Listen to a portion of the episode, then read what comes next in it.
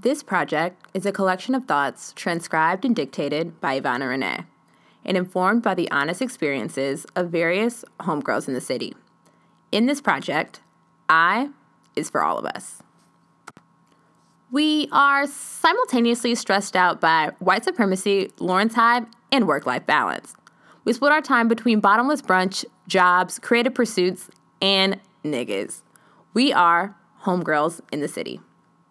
Together, we've thought and bopped. Some of us even fell in love, and our friendship grew out of our collective analysis of each other and our situations.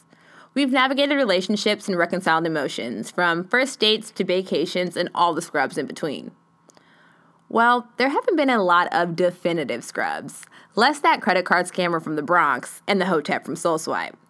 Anyways, a few cornballs, but limited scrubs. In fact, a lot of these guys aren't actually terrible.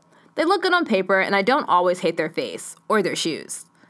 But the statistical advantage of a reasonably poppin' black man combined with the growing epidemic of niggas thinking they're fine and the aforementioned Lawrence Hive leads these niggas, generally speaking, to being on their heads, and thus the dating while black women struggle. Yes, we dedicate a good amount of our text message threads to reminding each other that niggas are trash. But again, let's be honest, ultimately, we're still all trying to get chose. There are good guys in the world, allegedly, but where are they, and are they fine? Note Fineness is immediately disqualified by the excessive use of the front facing camera and animal filters. I met a guy while out of town. He was fine. My kind of fine. Clean but not too shiny, suave yet manly, dark skin, white teeth, a poppy. We had a really great conversation all night. We just vibed. It's hard to explain. Fast forward, we have sex. I mean, he didn't blow my brains out or anything, but I would do it again. We kept talking after we left vacation and decided that he should come visit me in the city. You know me, I like to rush shit. So after a week of going back and forth about scheduling his trip, I told him I'd book his ticket. It wasn't expensive, but definitely an act of a bitch going for it. He insisted I didn't have to buy the ticket, and most of my homegirls clowned me for even offering. Damn, bitch, you important niggas now? Does this make him a sex worker? Let me have a dollar since you so rich, they echoed. A couple of days later, I was recapping with my homegirl from college. I gave her the rundown and she texted me, in all caps, Use a boss, bitch! You better summon the dick! Eggplant emoji. So I booked it because, let's be honest, I don't take advice for real, and that was what I wanted to do anyway. He came and we got lit and bopped around the city together. The weekend was cool at first, but as it progressed, I became increasingly less attracted to him. Listen, I'm not here to judge anyone's drug and alcohol use, but he got so trashed. Like tequila shots out the bottle, people asking if he's okay, come home and fall straight to sleep, trashed. And to be honest, the falling straight to sleep part was the most irritating. Like, you know what you're here for, right?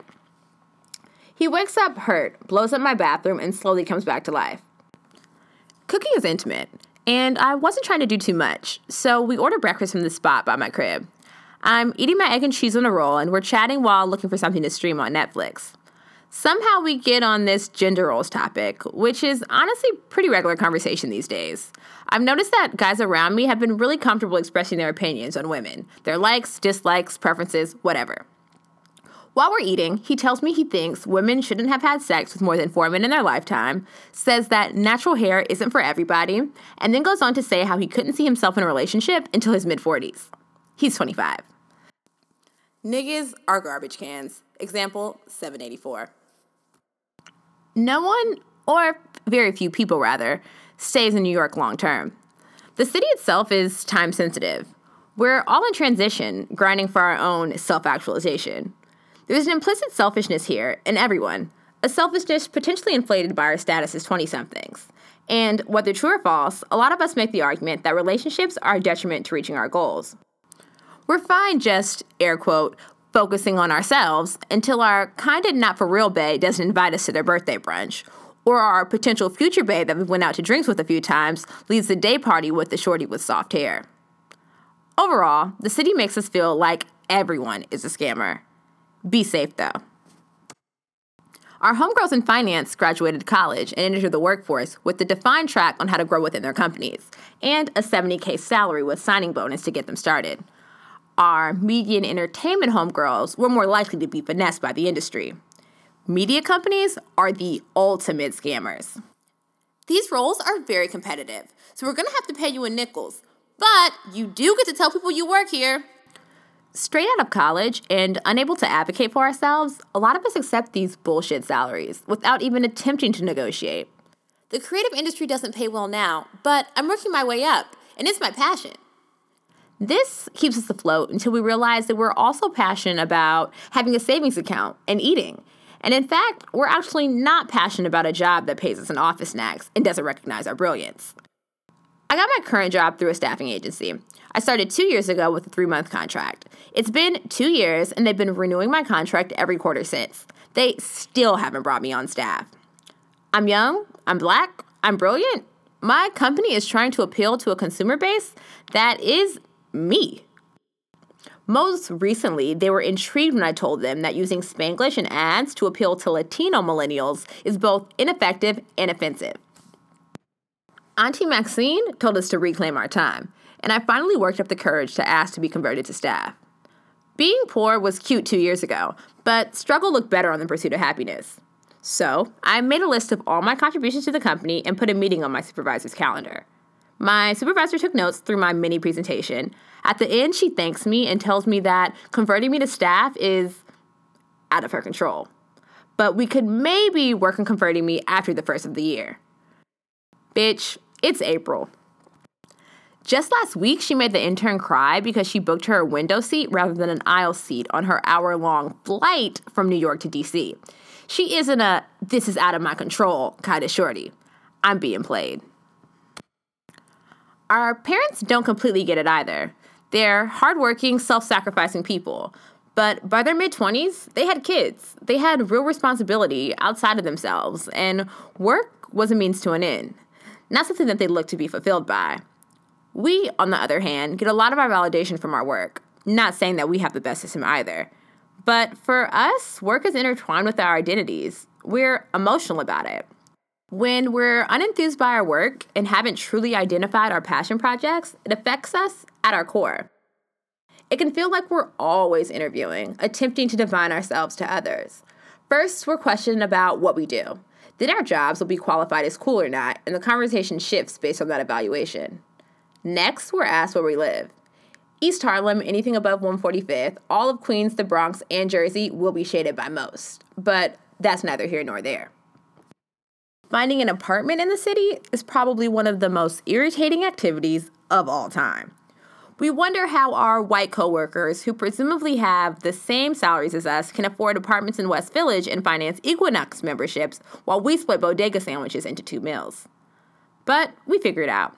We find roommates and forego central air, laundry, elevators, closet space, and windows, just to make it work. Everyone in the city is a press patty. We kind of have to be to survive, especially in the beginning. New York is an experience. It is something that we go through. And because we're all going through it together, it's pretty easy to connect with people if we try. After a few weeks in the city, the promotions tabs of our Gmail is full of splash that and Eventbrite links, and we have a consistent itinerary of moves, should we so please to engage. People we meet at day parties or in GroupMe's plug us to roommates, jobs, moves, friends, flight deals, drugs, all of that. A few Christmases ago, GroupMe plugged me to the flex of the year a flight deal from New York to Dubai. So I assembled a squad of Abu Dhabi mommies and blew a bag. Well, 279.19 to be exact. Like I said, flight deal. We coordinated outfits and tagged Travel Noir in our IG post. Because if you go abroad and don't flex on the gram, did you really go anywhere? One of my homegirls risked it all for her followers. She caught herself doing the prayer hands while squatting in front of a camel, I guess the camel didn't believe in that, and he stomped her out. She still got her picture off, though. Three posts, 868 likes, and minus five vacation days later, we're hung over in our economy class seats on the connecting flight back to real life, dreading our domestic responsibilities. But it's not all bad. This city can feel euphoric. A lot of us got our first real jobs, signed our first leases, and truly began our adult lives here. We've been at the highest we've ever been. One time, I got so high that I thought the chocolate from the fun size Snickers I was eating was cementing in my throat and I was choking to death. Like I said, we've had our highs. But we've had our lows too. We spend a lot of our time with other people, but we spend all of our time with ourselves. We put in our headphones and act like we don't see that girl we know in the subway car and explore our own minds. Our childhood memories are fresh in our heads, and we aren't willing to give them up for what is practical. But it's hard, and we're motherfucking tired. We're both energized and daunted by our undefined future, and at time our self-talk turns dark and self-deprecating. NYC is a concept, a status symbol, but the grandeur of the city wears off when we're unenthused by our day to day. Nothing is happening for me. Will it ever? My life is in shambles. I just don't want to do this anymore. But in our own time, on our own terms, we find ways to transcend these dark spaces. We go out, we stay in, we start things, we quit things, we write, we sing, we online shop. We do what we need to do. We talk ourselves off the edge. We learn ourselves, our likes, dislikes, and preferences. We learn we don't have to do shit we don't want to do. We learn no one is going to ride for us like we ride for ourselves. We learn that we have options. We witness our own strength. This is a collection of stories from homegirls who are honest with themselves, each other, and the world. In this project, I is for all of us. More to come.